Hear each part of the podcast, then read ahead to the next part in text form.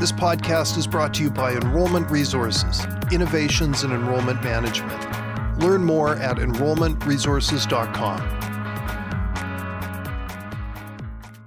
So, we've been talking the last few weeks about the 24 ways to create a world class en- enrollment management process. And we've been hmm. talking about um, various kind of like themes, of which inside these themes we put in thought starters. And we've touched on how to create buzz and how to uh, capture the interest in creating an actual lead from the buzz. We spoke about um, how to create positive first impressions so that people don't leak and take off. And we talked about how to create meaningful conversations at the admissions level to optimize the interview to sit ratio. Um, and now we're going to talk about enrollment retention marketing, how to mm-hmm. keep students in school, and we're going to talk a little bit about career services and placement. And um, so to that, oh, and then after we're done today, we're going to be. Um, uh, Christy is going to take all of these tips and build that into a very nice uh, white paper, and then we're going to offer that to those who have registered for this series as a little gift oh. for hanging out. Great, great. So all the notes, and I think we've had requests for that. All the notes and the, the kind of an easy, easy uh, cheat, cheat sheet. We're going to put that together. Christy's going to put that together for everyone. Mm-hmm. Yeah, absolutely. Great. Hey, now you said you, something interesting. You said sure. Well, you said retention marketing. I don't know if I've heard that term before. Uh, maybe a bit of an oxymoron, Shane, but um, Oh no, I liked it. Yeah, you know, uh, it's it's addition by subtraction, as as everybody knows on this call. When somebody leaves partway through, money has to be refunded. Um, the, the the the cohorts get shaken up a little bit. Um, the uh, the revenue goes in the wrong way, and if it costs, let's just say fifteen hundred dollars to go and accumulate acquire that student um, in the marketing and sales side, or just in the marketing alone, that money's flushed. All that effort by the admissions rep flushed. All that uh, revenue that they've built that intake off of for the uh, the student for the the the p- duration of the program flushed. Mm-hmm. It creates tremendous financial hardship, and um, so to that end, um, retention, or what we could call post-sale marketing, post-contract marketing, is really crucial. Not many schools do it, and for every person yeah, you no. can keep. Go ahead. Oh, I was just going to say yes, that, that, and I and I think in a way that's the first tip is that thinking about this as a, a marketing habit or a marketing practice is a healthy way to think about it because you're right. It's it's wildly expensive to get somebody, and when we lose them, it's not only demoralizing, uh, but costly financially. Mm-hmm. And so, if we can apply some of the kind of marketing stuff we've been talking to on how to keep them, uh, it's really beneficial, obviously, to the business.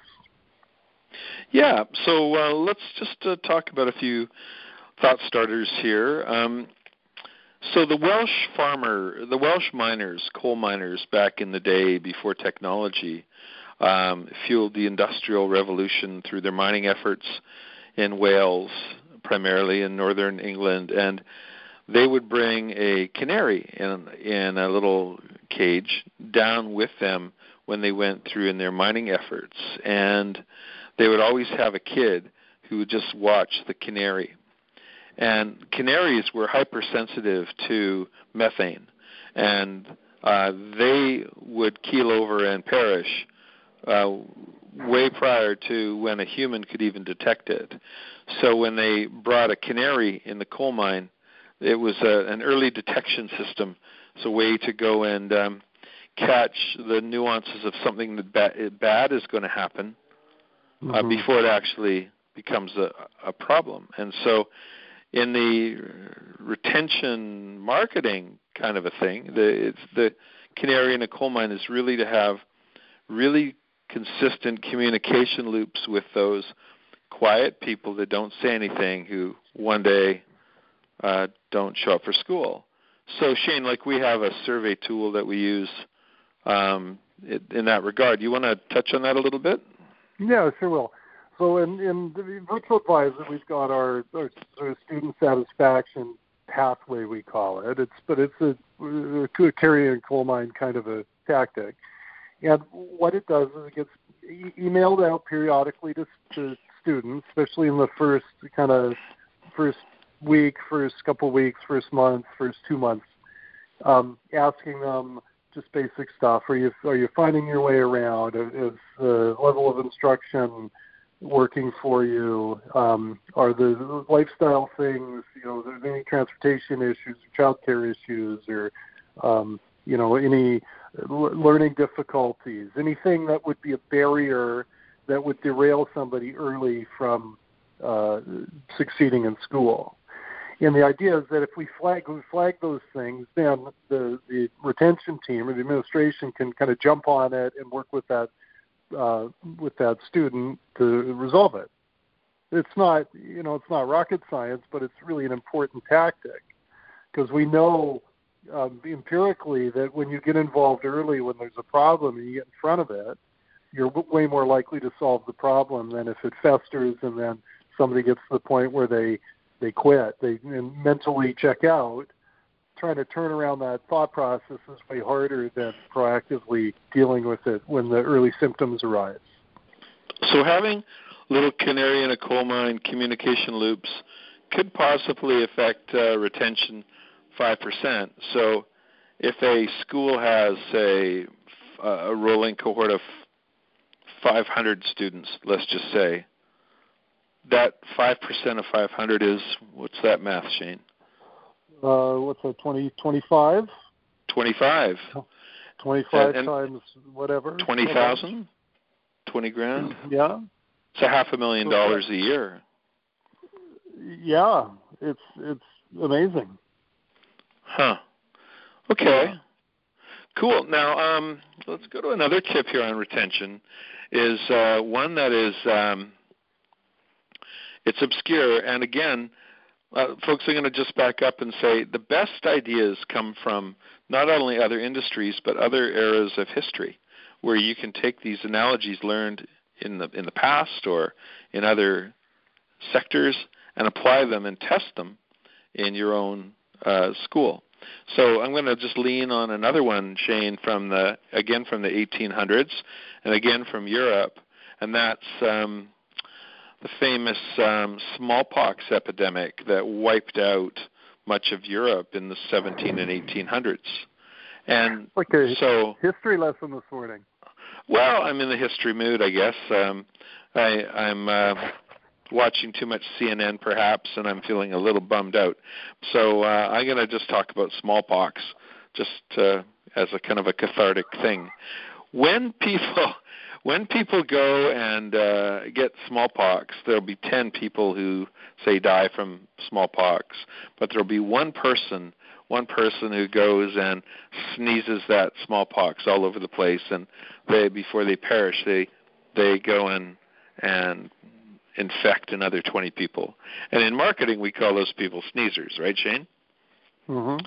And so within a school body, there are sneezers. There are people there are student leaders, if you will, that hold that whole school together, that knit it together like fascia wrapped around the muscles of your body, and um, and and so it's it's a great retention tool is to identify who those sneezers are within your student cohort, and then reward them as ambassadors and and lean on them to help uh, protect the culture of the school and um, kind of like the captain of a hockey team and so this is a real esoteric kind of hippie thing, but sneezers, Shane. I don't know. Do you think that's mm-hmm. crazy or? Yeah, well, well, uh, um, in in most businesses they call them ambassadors, and right. or, or that's another term for it, right? Ambassadors. These are the people that are, you know, brand champions, kind of a jargon term for it. But you know, people that are enthused about your school how do we reward them and, and galvanize them uh, to help kind of build positivity in the culture. Like another example of this is like in politics, right? When when um, when a, a candidate's running, they engage the ground team, right? And their job is to go and and create buzz and set up events and liaison with the community and and kind of build the brand of the candidate. So it's a version of that inside the school. These ambassadors or these sneezers, these people that um, uh, build enthusiasm. Yeah. So here's a here's an example. Um, you have a uh, let's say a, a, business program that you're offering. Um, you can take your all your sneezy type students and get them student um, memberships to the Board of Trade or to Big Blue and Cousins or to the local technology association, um, and then allow that gives them the opportunity to get in early and mix with um, uh, with those people who are in position to hire people. As a matter of fact, you could give student association memberships to all your students. Uh, you, you know, make sure they're relevant, of course, um, and then bring those students out in a bus to those mixers that these industry guys have, and have them just commingle through the whole thing. It'll create motivation with these students having meeting people who are in the industry, who are employed, who are employers. It it re-ups them. It gets them jacked up to keep going with school when they can actually shake hands with where they'll be in a six months or a year. Interesting yeah. idea, huh? Yeah, it's a great idea, and we we see this at uh, industry conference, conferences all the time. It's usually like massage schools will send some students to go offer you know massages uh, to to conference attendees, right? And it's a way for them to kind of mix with the business community, get some experience, uh, it's something they take back to the school. Say, hey, you know, I met the whatever president of something, or and it, it just acclimates them to the job market and and the business community, and creates uh, you know unique experiences for that student. Yeah, it, and it does, it takes very little extra effort or, or money, uh, mm-hmm. and it will help you school people with your retention. Great. Hey, Jody just sent me a note that uh, Tom's on now. Tom, you there? Uh, I am here. Yeah, I've been on for uh, been on for a little while. Can you guys hear me? Okay. Yeah. Oh, wonderful tonal quality. It's fantastic. Um, so, uh, folks, Tom is in Minnesota teaching a admissions management boot camp for the folks at CSPEN right now, and uh, he's taking a break to come and uh, and sit with us. Tom is uh, help to increase uh, the revenues of a technical school in the in the uh, Northeast uh, to the tune of 650 percent. So he knows of what he speaks in this topic. Um, Tom, we're just uh, right into the topic of retention, and uh, we've talked about having tight communication loops to help draw out the quiet people if they're feeling unnerved. Um, we've talked about uh, taking students and giving them association memberships in relevant business associations or what have you to get them acclimatized to where they're going to be heading. And then by extension, um, this is a, allow me explain something, everybody. It's called positioning, and it's basically how to position your school in a way to give your graduates a, an advantage um, uh, an advantage when they're out looking for jobs. So, Tom and Shaner, just give me a sec to just explain this, eh? Mm-hmm. Um, you have a an IT program, and um, you're based in Chicago, and so most schools will just have their standard vanilla IT program that they train people on, and they get their technical certs, and they go out and they're banging heads with everybody um, with the disadvantage of the lack of experience. This could be seen really in the, the last Great Recession where the graduates of schools were competing with guys with 20 years of experience and they couldn't get jobs. Um, so, what you do is you, you, you create an intersection. So the horizontal, the left to right line is what you do, IT programs. And then the north to south intersection is who you serve. Schools were saying IT was serving everybody. But what you can do in Chicago is you can say the agribusiness industry, Cargill, Monsanto, DuPont, all these guys that are specializing in agriculture, um, they have specific jargon.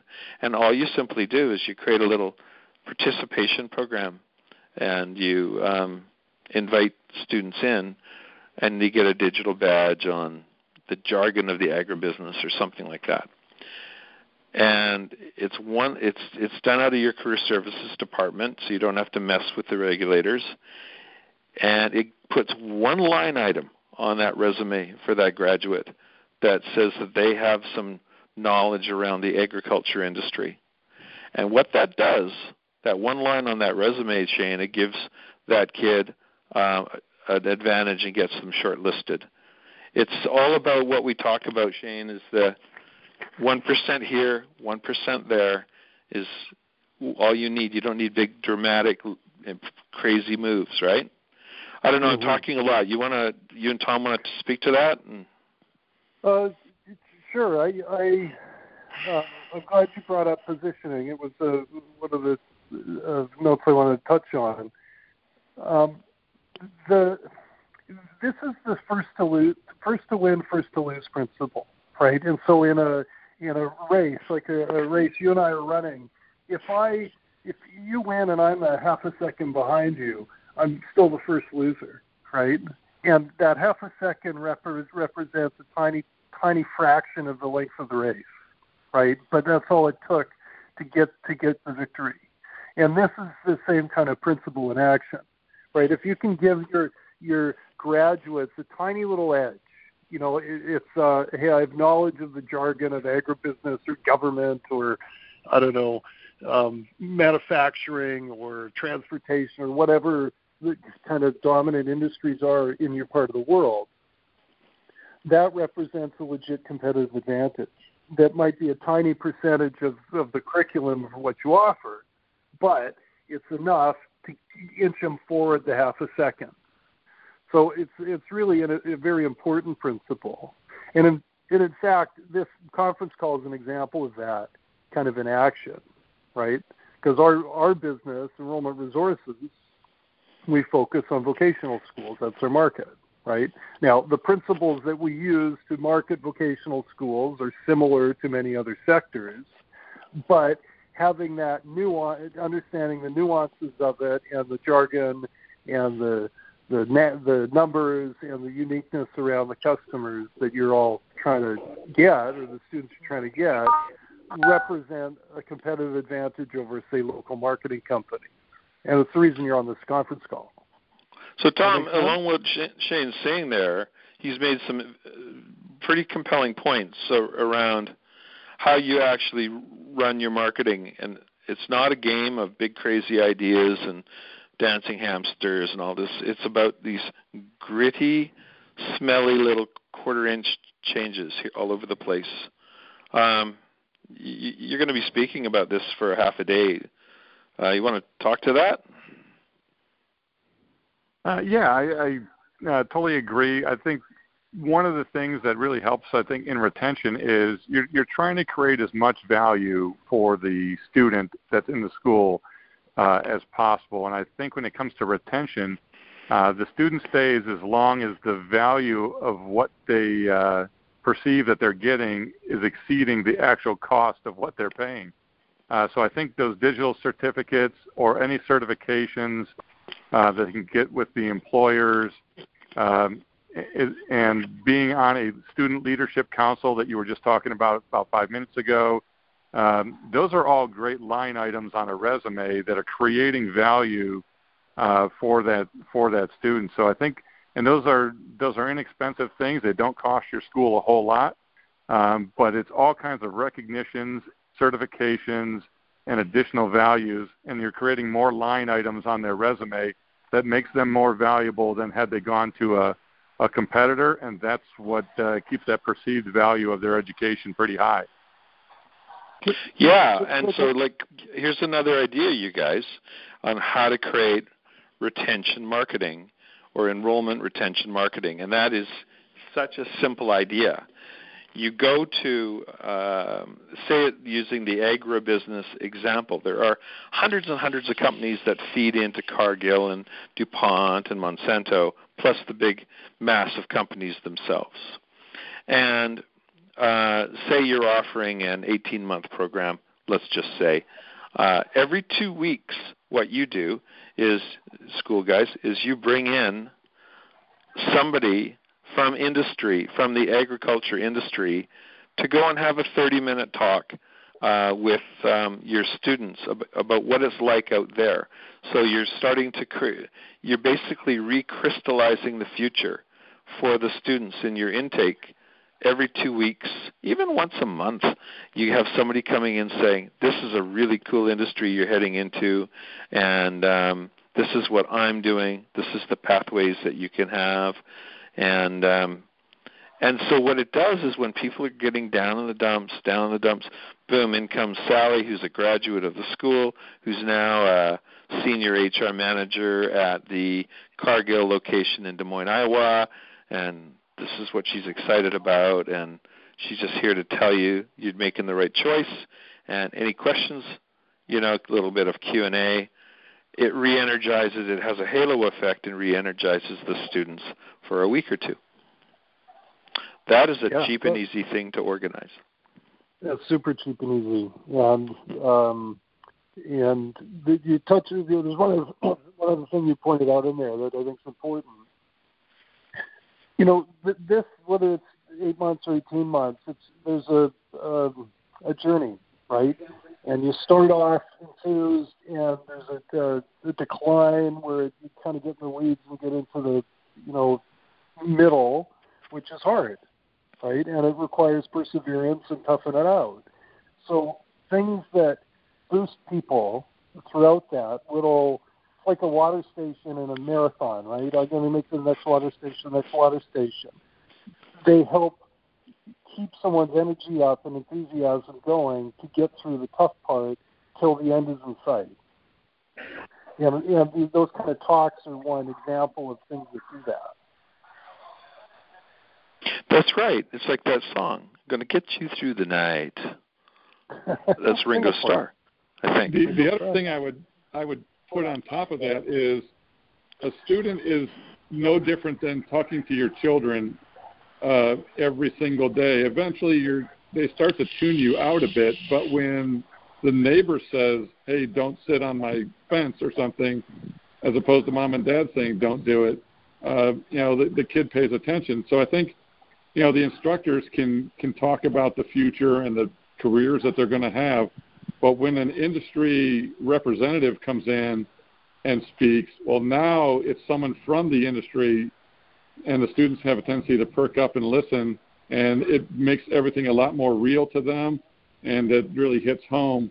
Um, hey, there is a career here, and they're talking about benefits um, that they pay, and wow, there this really could be a great career. Now I'm re-energized for the next for the next run. It's a tac- it's a tactile, highly kinesthetic uh, version of social media. It's social proof when mm-hmm. um, you have 10, 15 very successful people telling you that you're doing the right thing. Um, hey, now, I'm so gonna... I, I've got a, a, question. I've got one question. I wanted Tom to clarify one thing. Is, is that okay? Sure. Tom, you, you had said you, you as Australia had said Student Leadership Council. W- what is that? So what we had done uh, at at our school was uh, we we had some students uh, that formed a, really a, a, leadership council, and they had a, a couple different roles. And these were uh, these were obviously some of your better students, but they also it's kind of akin to like the high school student council uh, mm-hmm. type of a thing. And you, you see that in colleges as well. Uh, but it, the leadership council was made up of some representative students from a, a variety of different programs. Probably at least halfway through their program or, or so, um, that really took on a number of roles of helping uh, put together activities for the students, and they would kind of represent the students of, hey, what activities do you want to, do you guys want to do as opposed to what activities does the school want to plan? Um, they could maybe organize uh, some fun activities, some serious activities. They'd help around the school in a variety of ways. They could be ambassadors uh, of the school, and again, it really made uh, an impact on their resume. Uh, they were great representatives. They would make, when they graduated, great testimonials. Um, but they got really involved in all of the facets of the school. Uh, they may even become tutors uh, for students uh, and help students on how to uh, take tests or be organized. Uh, they might run workshops on how to get certifications. Uh, so they were really a, a great ambassador group for the school and participated in a lot of different things. but Very similar to uh, a typical student council, uh, just on a higher level. Yeah, I love that idea because it's Great you're, you're mining you're mining your students for the ideas, the things that are going to keep them motivated too. So it's a internal feedback loop. Exactly. Yeah, And- I love it.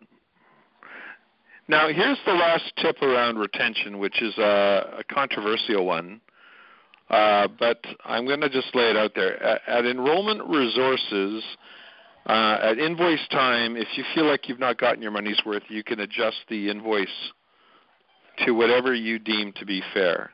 In other words, it's a really good guarantee. And um, what we say to schools, we say, if your programs are so good, why don't you offer a guarantee? And you typically see people's the, the their necks get red and they choke up and kind of look at you like you're such an idiot.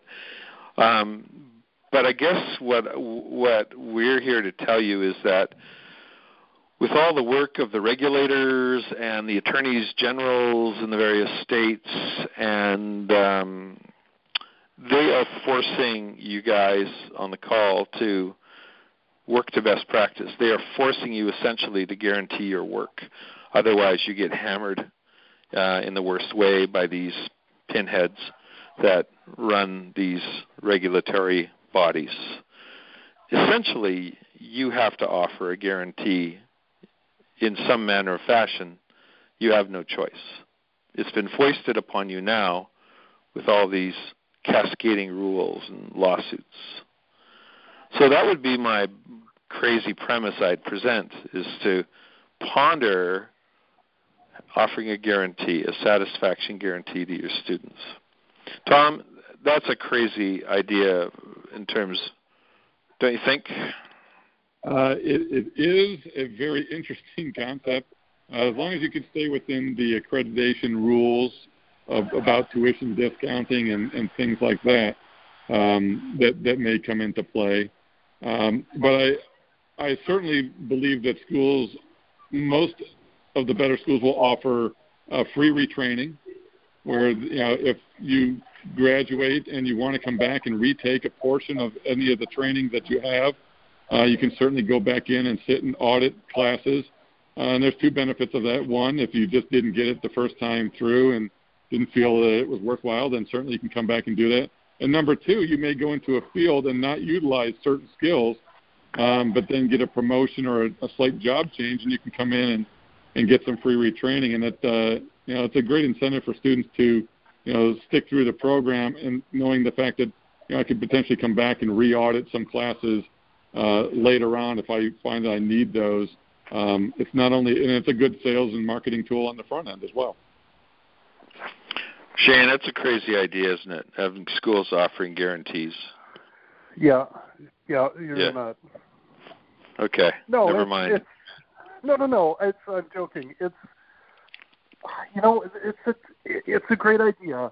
The the the details of which there's no clear um, direction on, and so this represents. You know, we talked about innovation earlier. This represents a a line of thinking that could be innovative, right? And so whether it's a you can retake a course or you can I don't, you know, I don't know what it, what it would be.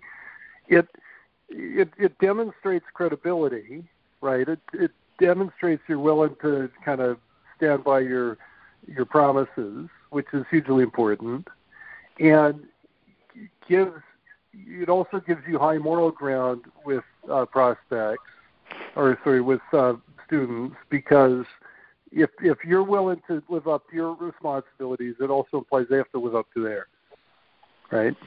Right. It's also easier to uh, onboard students at the admissions level if you have a guarantee in behind your offering. Uh, it it then in turn lowers your marketing costs. Um, mm. Yeah, it's um, something that would have to be put up on a whiteboard and mind mapped, I think. But mm-hmm. um, it has potential. Here's a baby version of of guarantee. Is um, it's another oddball idea, you guys, that you can weigh in on. Is that is um, with proprietary schools in particular, develop a uh, continuing education program. So uh, when someone signs up to become a say a cosmetologist, uh, they will get five years of postgraduate uh, training, and it's easy to deliver. You deliver it by way of uh, using like screen sharing, like GoToMeeting, GoToWebinar, and every three months you bring up the new hairstyles from Paris, or you have a, a somebody who's um, does botanical colors talk about new emerging technology and colors, or what's new from NACIS or how to prepare for hair competitions, or there's a million things. On the IT side, same thing. On the allied health side, the knowledge is always evolving, and so if you can take your graduates in phlebotomy, and you can every quarter or twice a year have a good two-hour workshop on uh, new evolutions in needles or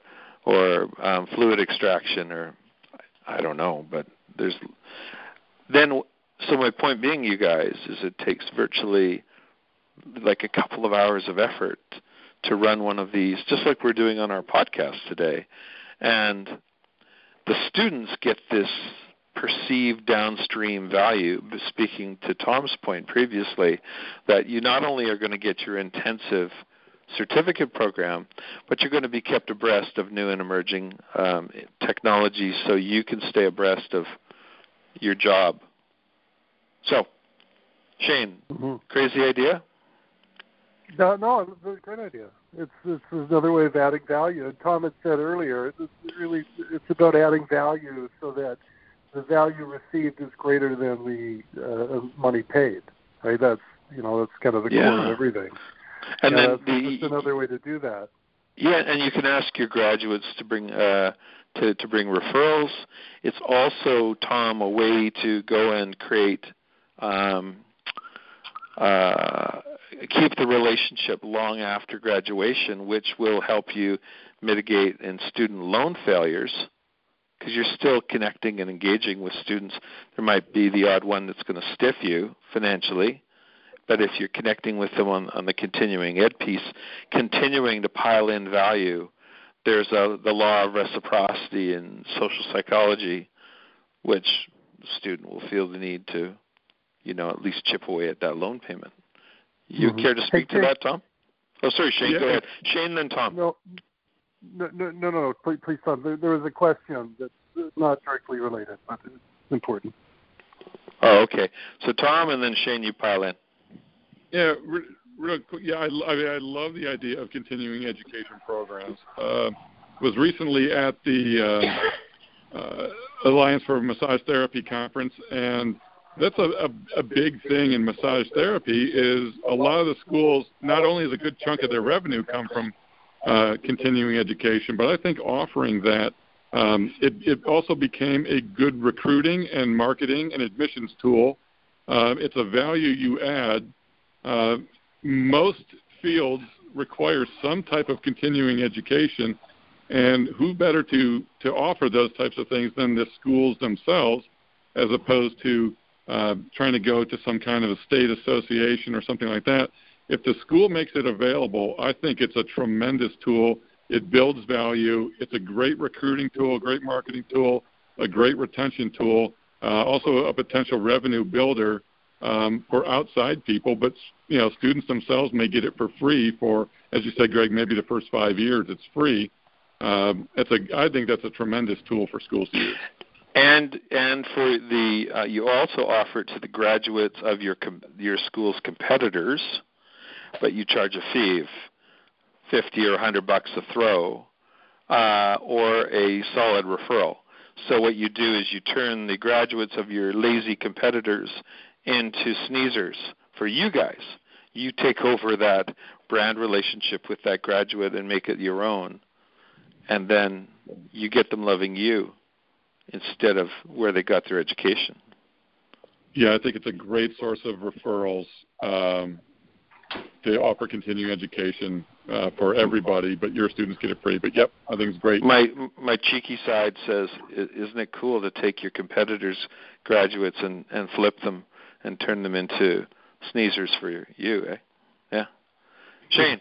You had something to hey, say so, there. Well, no, there was a question, and the question was: Don't schools need to be very careful with things that could be seen as incentives? So this is, uh, and so I wanted um, uh, you guys to weigh in on that. So are these things incentives? Is this uh, does this create regulatory risk, or is this uh, added value because it's just part of what they're paying for?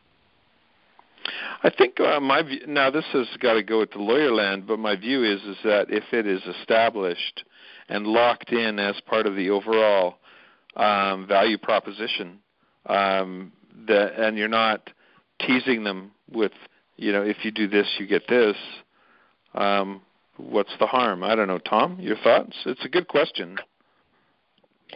Yeah i think on the continuing education side i think that certainly is a, a, a viable option to offer continuing education training because you're you're not giving the student any kind of a monetary reward uh, for that and offering free continuing education doesn't really fall into that discounting your tuition with a guarantee might be an issue, um, certainly. But uh, as long as I'm not, you know, incentive paying my students for for something or or, or giving them something that um, would be considered discounting, I think you you would fall in the norm. But certainly, you do have to make sure you run that through your compliance and your accrediting body. You know, you can go and simply um, bundle it in and say, you know you get your intensive training for 10 months and then you get quarterly training for 5 years and it's part of your tuition. It's part of the tuition you're paying and we factored that cost into your tuition. And if you well, want to just that, sorry Shane go. No, and that would inc- that could include because we talked about student memberships and related associations. That mm-hmm. would be mm-hmm. part of the same thing. It's it's like including um, a, a certification in the cost of tuition. IT programs do that all the time, right? You're gonna we're gonna allow you to take the certifications in these five areas. It's it's, it's just bundled in as part of the what they've paid. Yeah, uh, challenged uh, national certification tests and stuff. Um, a couple more things, and then I think we'll peel off. Um, the HR managers within career services, uh, ha- for every person they hire, there's 20 people they want to hire that they love in terms of attitude, but just don't have the skill set. It's a fantastic pool for back channel referrals. Why don't we talk to the HR people? Yeah. Just a thought. Yeah, no, I agreed. I think career services. We, in fact, we just spoke upon uh, that exact same thing here at the conference in the uh, talk that I just gave uh, with Scott here uh, we talked about personally developed leads and the fact that everybody in the school is part of admissions and everybody has an opportunity for referrals. But career services is dealing with employers that are turning away anywhere from 50 to probably 100 people a month minimum on resumes that they're getting that are just not qualified. Every single one of those people that wants to work for that employer who isn't getting hired because of the lack of skills is has an opportunity to come to the school uh, and get the required training. So it helps you know, not only the employer get qualified people, but it helps the school and it helps the student. That's a great win-win for for everyone uh, if you can get those HR managers from those employers to really turn over those potential people resumes that they're getting, not the actual resumes themselves, but the names or refer those people um, to contact someone at the school to get the training needed so that they can come back in a year or what have you with the with the right skill set. Yeah, give up the names and we'll feed those guys back to you with uh, some training in hand, and uh, there you go. One last thing is I wanted to talk about you know the marketing as it relates to career services is really business to business, B2B marketing, which is what we do at Enrollment Resources, and really the best uh, the best way to systemize B2B marketing uh, is by way of LinkedIn. And so, um, Tom, within LinkedIn, there's this uh, thing called Sales Navigator, which is a fantastic kind of, you know, I think of the the Wizard of Oz, and the, he's behind the curtain pulling all the levers. Sales Navigator is kind of like one of those things that these levers that you can just pull. It's like an operating system. Um, why don't you talk about LinkedIn for a sec? I think LinkedIn is a it's a it's a, a great tool. It's something I think that's not as well implemented on the school side.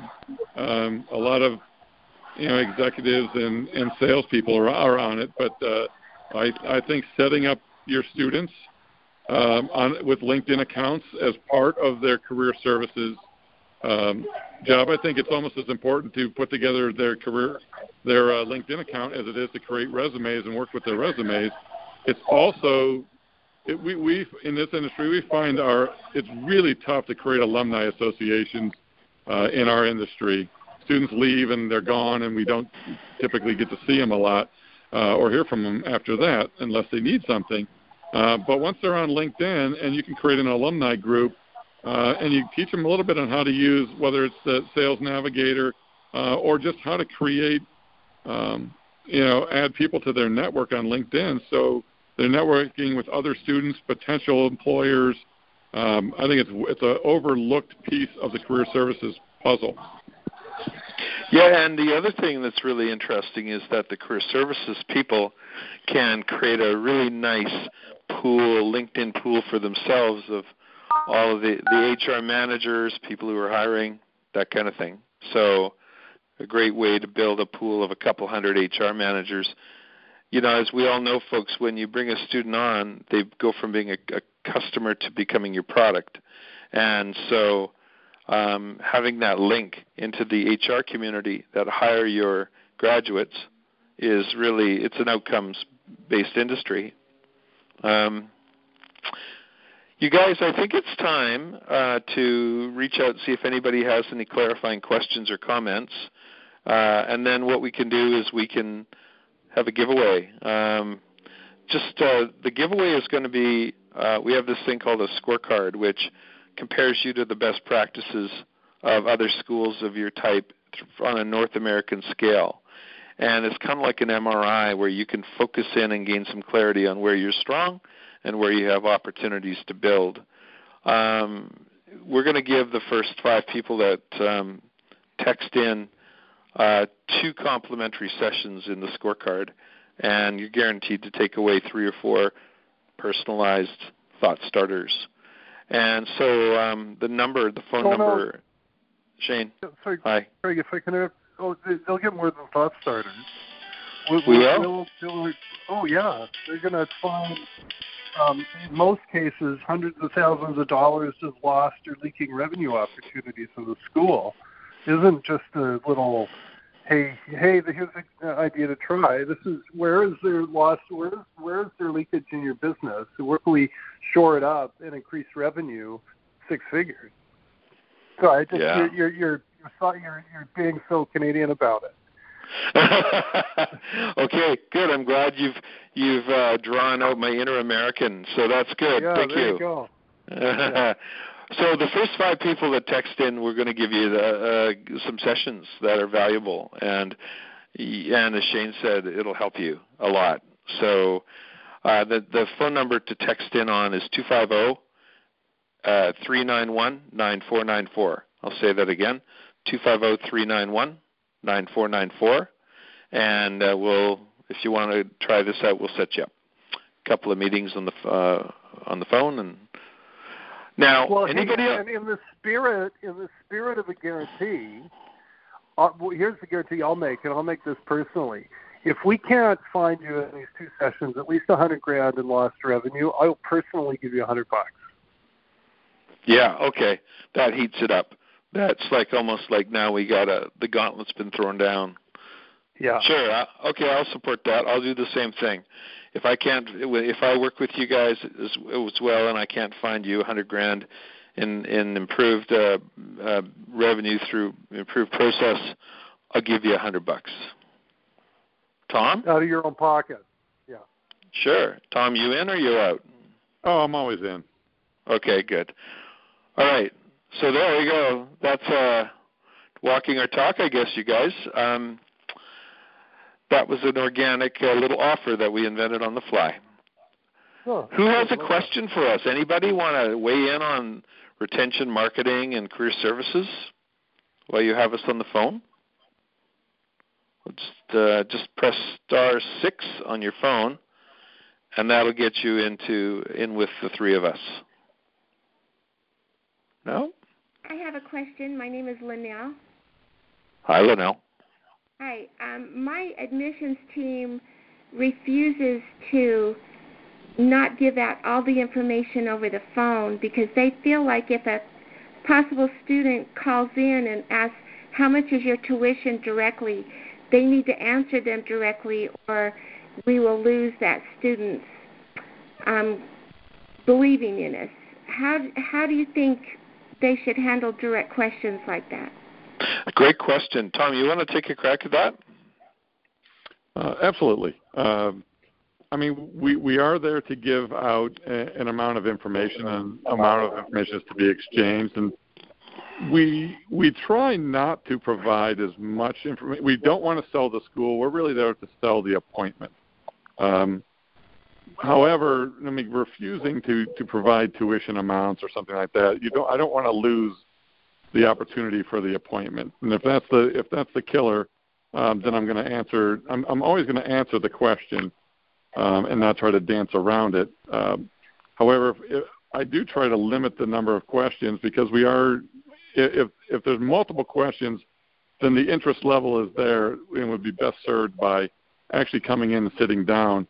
Uh, we also have a difficult time in providing tuition because we don't really know what program that individual is is right for or whether we're right for them, um, which is the reason for the entire career planning session to begin with. Uh, so we can maybe quote ranges as opposed to specifics, um, but we try to at least get them in and let them know that you know we've got a lot of different programs from certificate to diploma.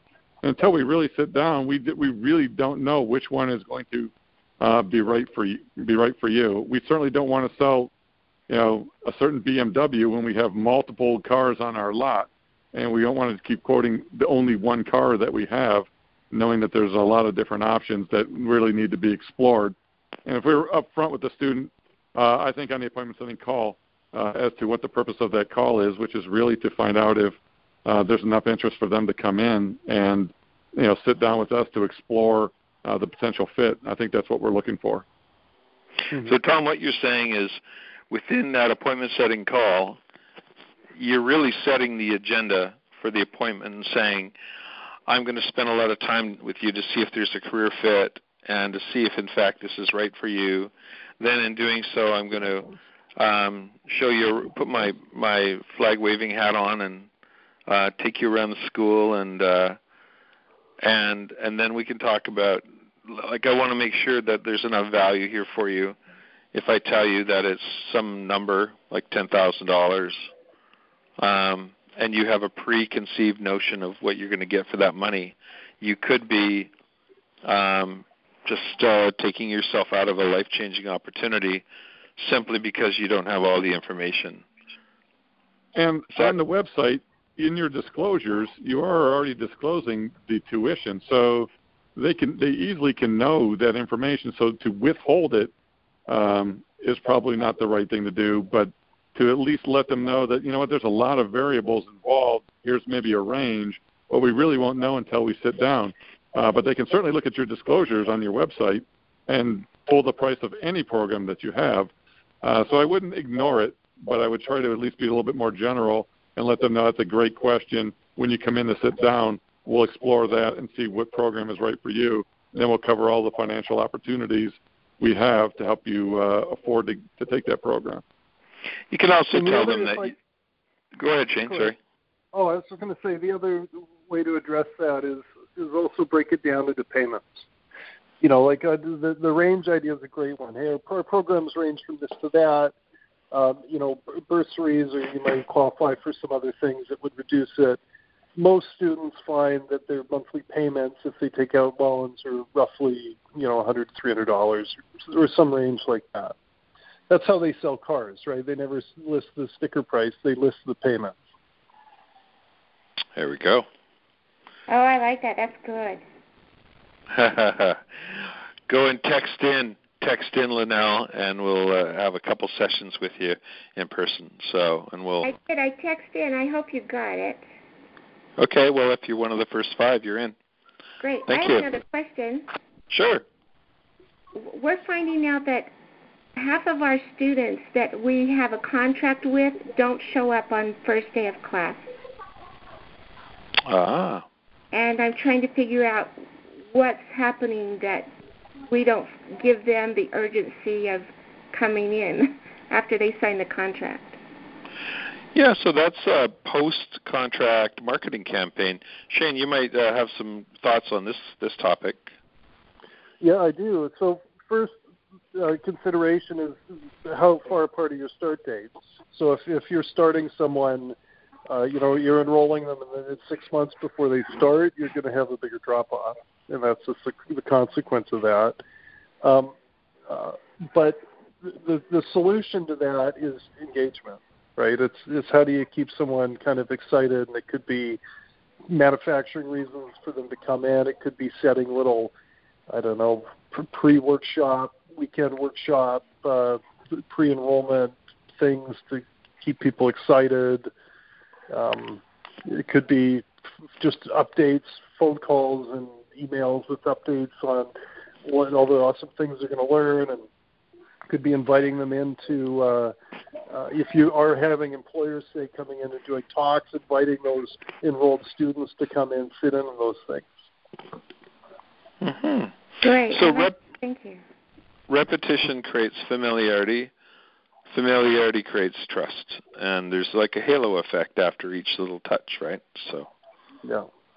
yeah. And I would It's- I would advocate if you don't have a portion of your marketing budget set aside for and I call that enrollment retention, which is from the date that they enroll to the day they start. A portion of your marketing budget has to be set aside for just those things that Shane mentioned, newsletters, emails. That's where your Facebook content really comes into play. You know, keeping them engaged and seeing the future that they could have when they're at that school. Um, and you know letters from directors, phone calls from students, uh, all of those, all that stuff has you have to have at least some some money of your marketing budget set aside to retain the enrollments until the day that they start. Mm. Wonderful. Good. I love it. Thank you. You're welcome, Linnell. Thanks for talking. Uh-huh. Um, who? Anybody else have a question for Shane, Tom, or myself? Hi, Oh. Valerie Hi. at Nets in Somers, Connecticut. Hi. Hi, Valerie. I'm the Director of Career Resources here. And I wanted to find out I have a lot of our students do use Facebook like crazy, but especially the younger folks don't use Facebook. And I'm wondering what your thought as to where they're migrating to. Instagram and Snapchat. Yeah. Okay.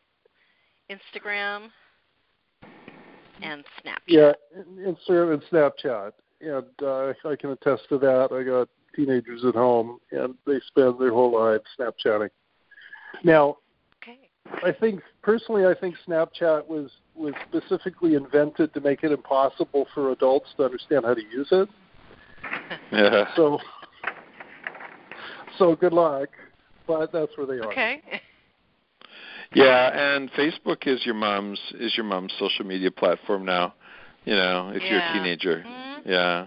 And like uh my my 17 year old, I have teenagers as well as does Tom, and and uh and Amanda just came clean and she said, "Dad, you you're trying to get to follow me on my on my my spam Instagram, and I don't want you there. And I have my my world facing Instagram, and I have my nasty one. So she opens it up on her phone and says, "Okay, here's my world facing one, Dad." And I go, "Oh, those are nice pictures, honey." And la la la, sunsets and kittens, and and then here's my dirty one, Dad. And it's like, you know, some creep with multiple piercings, you know, sticking his tongue out like a lizard, and then, you know, one girlfriend with her finger up her nose, or what the hell? Like it's just, I go, Amanda, what is this crap? And she goes, Dad, exactly. That's why you're never going to find your your way on here. Um, there you go. As Shane said, Snapchat, Instagram, that's where they are. Okay. Well, thank you because our students are getting younger, and I need to know how to reach them. Maybe they're not getting younger. Maybe you're just getting incrementally older. Um. So, well, there's that too. There's that too. But I mean, I have a lot of uh, we have a lot of students here. Our average population is less than 35 years old, and uh, you know yeah. that's a whole other world. Yeah. If, if I can just jump in really quick on it too, don't give up on Facebook though. If, if you if you're watching Facebook, they're growing. Uh, they're still growing at an immense rate, and the video content is growing. Their their advertising content is growing, and if you looked at Snapchat stock, it's been cut in half um, because they're not they're not growing and they're not as successful as Facebook is still. Uh, it is still a medium that while the students may not be on it much, a lot of them still at least have a Facebook account or can monitor stuff on Facebook. So while you should be on Instagram and Snapchat to an extent, and that's where students communicate, they still maybe also be on Facebook, though, maybe not posting as much, but they'll be able to monitor what you do.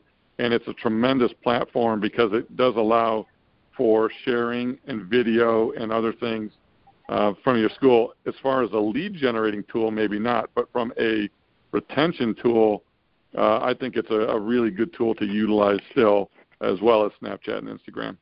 Well, all, all social media is interruption advertising. So there's there's search advertising, which is the like the the classified section of the newspaper, Craigslist, um, and paid search such as Google, uh, you know, the Google platform and whatnot.